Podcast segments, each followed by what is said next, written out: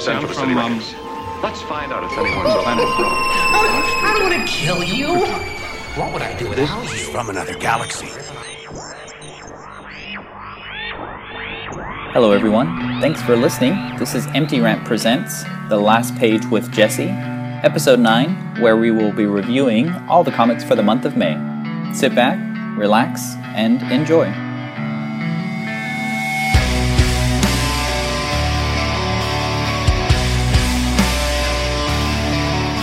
In episode 9, we will be discussing and reviewing DC Comics Convergence by Jeff King, along with Marvel titles such as Spider Man number 4 by Jason Latour and Robbie Rodriguez, Silk number 3 by Robbie Thompson and Stacey Lee, Miss Marvel 15 by. Willow Wilson and Takeshi Miyazawa, Thor number 8 by Jason Aaron and Russell Dauterman, Secret Wars 1 and 2 by Jonathan Hickman and Esad Ribic, along with Free Comic Book Days issue 0 and Battle World Ultimate End by uh, Brian Michael Bendis and Mark Bagley.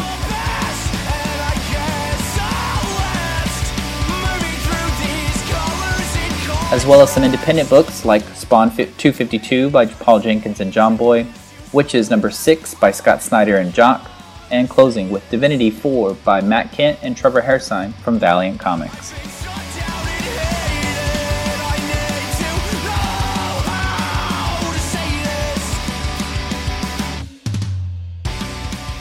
So, DC Comics has been extremely busy with their recent lo- relocation from New York, where they've spent the last 80 years, now calling Burbank, California their home. The reason for the move is unclear, but DC Entertainment is taking advantage of their Convergence story arc by Jeff King and art by various artists, breaking away from its current ongoing titles while they transition. Speaking of Convergence, I gave up at issue 5, read Free Comic Book Day's Divergence issue, and I stare at issue 6 every Wednesday in my pool box, contemplating if I want to take it home or not. I thought it was getting easier to comprehend, but I was wrong. It is far too developed for me to get caught up, and it involves too many characters I'm ashamed to admit I'm not familiar with.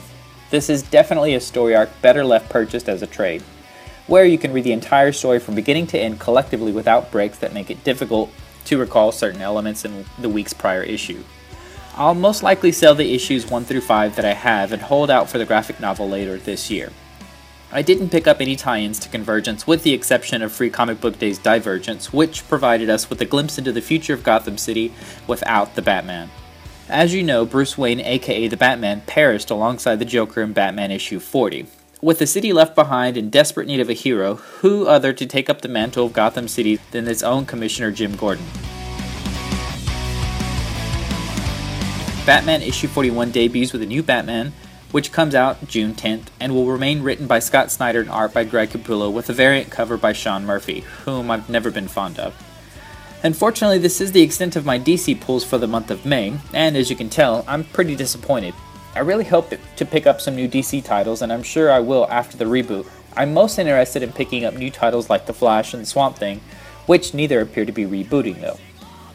Moving on to my Mar- Marvel titles for the month of May, starting with Spider Gwen number 4, where we get to see a, some more character development and shed a few tears as we hear Aunt May describe her late nephew Peter Parker and his affection for the vigilante known as Spider Woman, aka Gwen Stacy.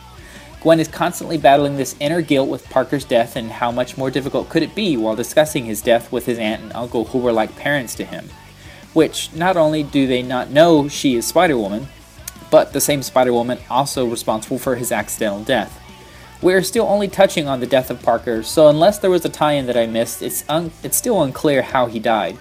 But if this mirrors the main Marvel universe in, er, of Earth 610, where Peter was responsible for Gwen's death, then we can safely assume that it was uh, from a severed spine from of webbing uh, that Gwen threw herself in an attempt to save his life.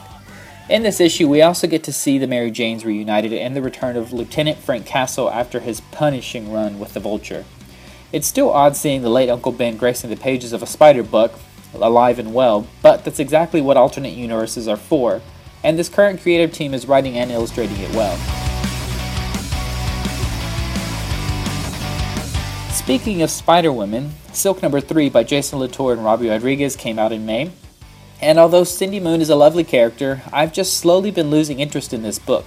I know, I know, it's only three issues in, you've not giving it a chance. Don't get me wrong, I liked where it was headed. It's just not a book I found myself desperately wa- waiting for each month. And because of that, along with the very digital and animated style of art I'm not fond of, I've decided Silk number 3 will be my last. It's a highly suggested book to new readers and those looking for a strong female lead as they as she definitely holds her own.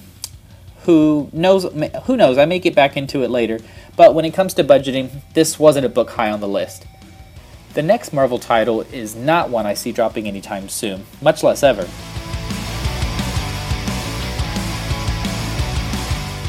Miss Marvel number 15 by G. Willow Wilson and art by Takeshi Miyazawa ends the three part story arc called Crushed. Here we see Kamala making strides to break away from her goody two shoes lifestyle and bend the rules a little when she meets a gentleman by the name of Cameron, who turns out to be an inhuman as well. But he's anything but a gentleman. When he kidnaps Kamala and takes her to New Attilan, where his boss's lineage attempts to persuade her into joining the team, Desperate for help, Kamala reaches out to her friend Bruno, who stops at nothing to get to her, and together they escape. This was a fun issue, and the last we will see of Kamala before Secret Wars commences. And if you picked up the all new Avengers comic on Free Comic Book Day, we can obviously see where Kamala ends up in the future, as a new member of the most diverse Avengers team ever assembled. This issue also took place between Inhumans 14 and the Inhuman Annual, which I'm currently not reading, but desperate for an Inhuman title. I recently picked up Uncanny Inhumans, which was discussed in episode 8.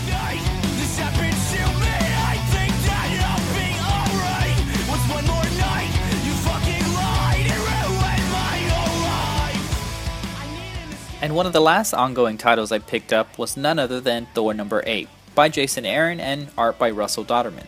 This issue, titled The Woman Beneath the Mask, finally reveals who has been wielding Mjolnir since Original Sin left Thor Odinson unworthy.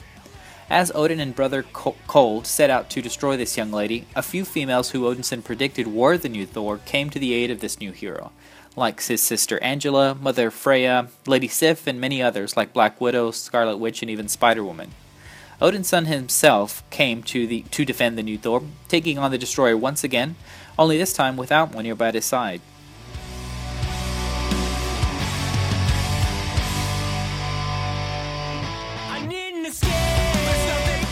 After Thor's mother Freya defeats the destroyer sent by her husband Odin, both Thors remain on Earth to discuss her identity. Just when he thinks he's figured it out, the assumed new Thor shows up revealing uh, Agent Roz Solomon is not the new Thor. Although that prediction would have been too easy, I knew they had to have something up their sleeves.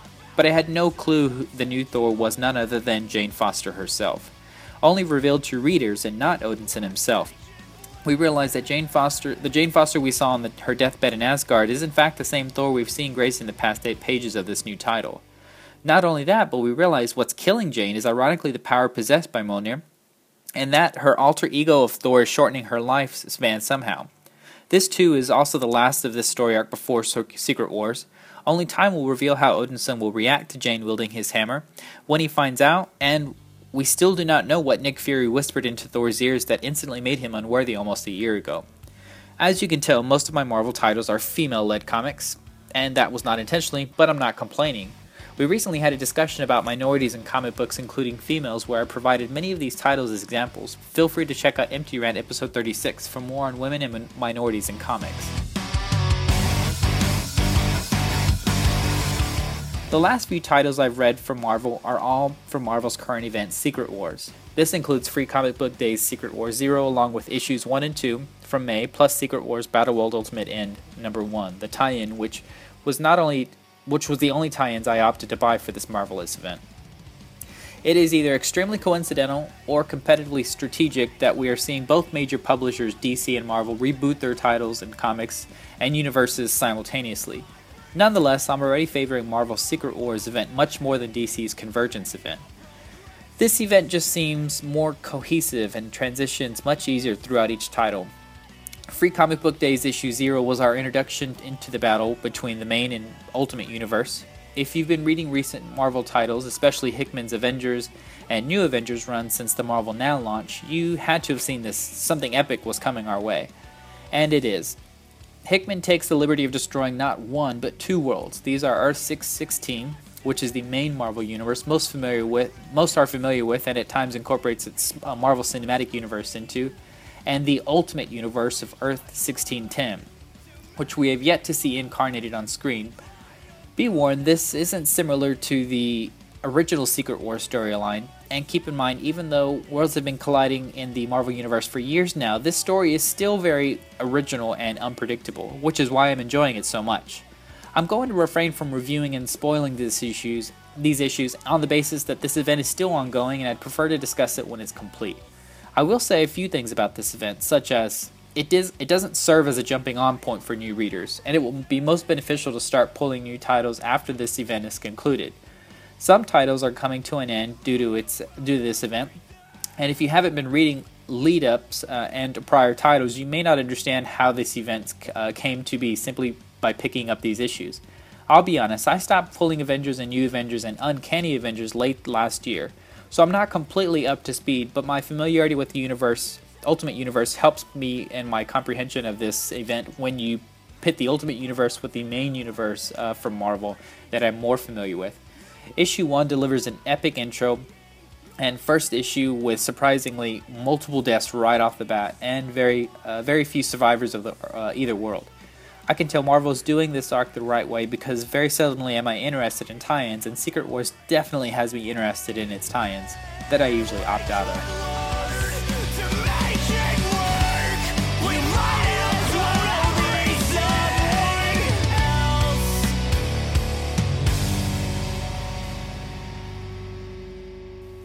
Moving on to my indie titles for the month of May. First up from Image Comics is Spawn 252 by Paul Jenkins and art by Jonboy. This issue was okay. To be honest, I dozed off the first time I was reading it. Not that I was bored, but it didn't keep me awake either.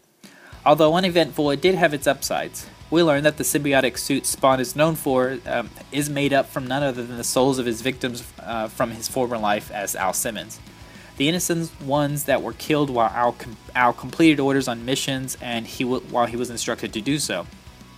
They've haunted him for so long, and now he, now he knows why. This revelation, along with the message from God herself and the government, finally has tabs on their long lost soldier. I'm really hoping this story picks up, as the art is great, but I'm still getting used to the minor aesthetic changes. Moving on to a much more climactic story, Wytches number 6 concluded its chapter 1, as most of us believe, Wytches, published by Image Comics, written by Batman Scott Snyder and art by Jock, was truly epic. This book usually makes its way to the top of the reading pile at my house, and issue 6 confirms why. Following the Rooks family after its relocation to the woods of Litchfield, New Hampshire, Charlie finally finds uh, his pledged daughter Sailor, and issue 6 follows their escape and reveals to us who exactly pledged, pledged sailed to the witches and why. An epic conclusion to the first arc, I'm tempted to read it again before I put it away in the long box, and it's that good.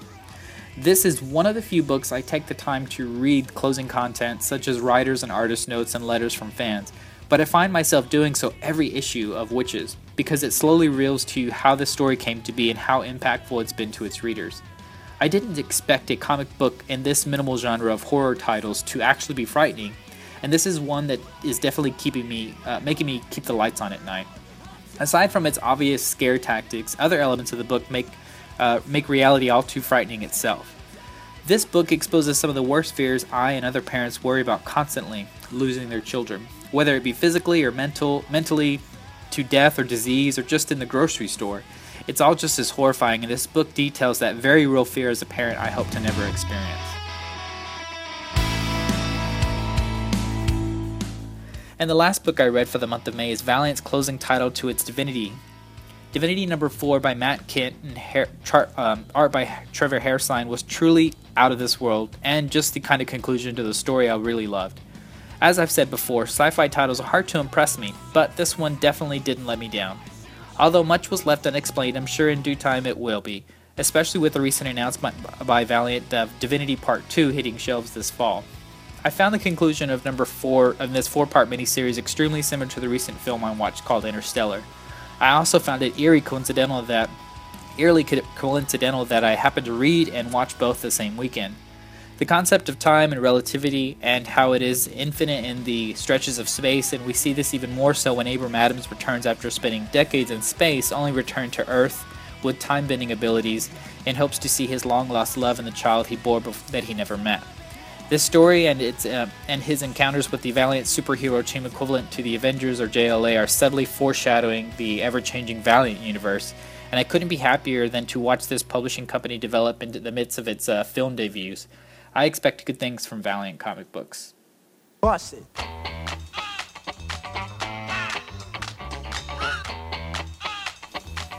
Hope you guys enjoyed this episode of The Last Page. As mentioned before, this is now a monthly podcast, but I will be trying to squeeze in some mini episodes throughout the month, hopefully with some guests, so look out for that. Visit our website at emptyrant.com, visit me on Twitter at lastpage underscore comics, or email us any questions, suggestions, or feedback at lastpagecomics at gmail.com. And as always, you can find me on Instagram. My personal handle is at Woodard, W O O D A R D, underscore Bird, B I R D where I'm most active. Of course, our parent podcast has a number of other weekly shows you should check out, like Beer Me 3, a wonderful podcast about beer sampling and discussions, our bi weekly group rant, where we discuss whatever is on our mind every other week, with many other surprise shows in between to keep you entertained. Special shout out to the awesome local band called Dozer TX, who provided intro and background music. They recently released the best EP of all time, self titled Sabotage. These guys are awesome and have been working on this for a long time. I'm super proud of these guys and how far they've come. If you live in Texas or Oklahoma, they have a couple of shows lined up this month, and I hope to catch them in San Angelo next week at EIS. Give them a listen and download their EP today. Until next time, I appreciate you guys listening. June is already off to an expensive and overwhelming start. Secret Wars and its tie ins are killing me in my wallet, as I'm sure most of you are experiencing the same thing. If you're interested in being a guest on future episodes, please reach out to me. Thanks for listening. This is The Last Page with Jesse, signing out.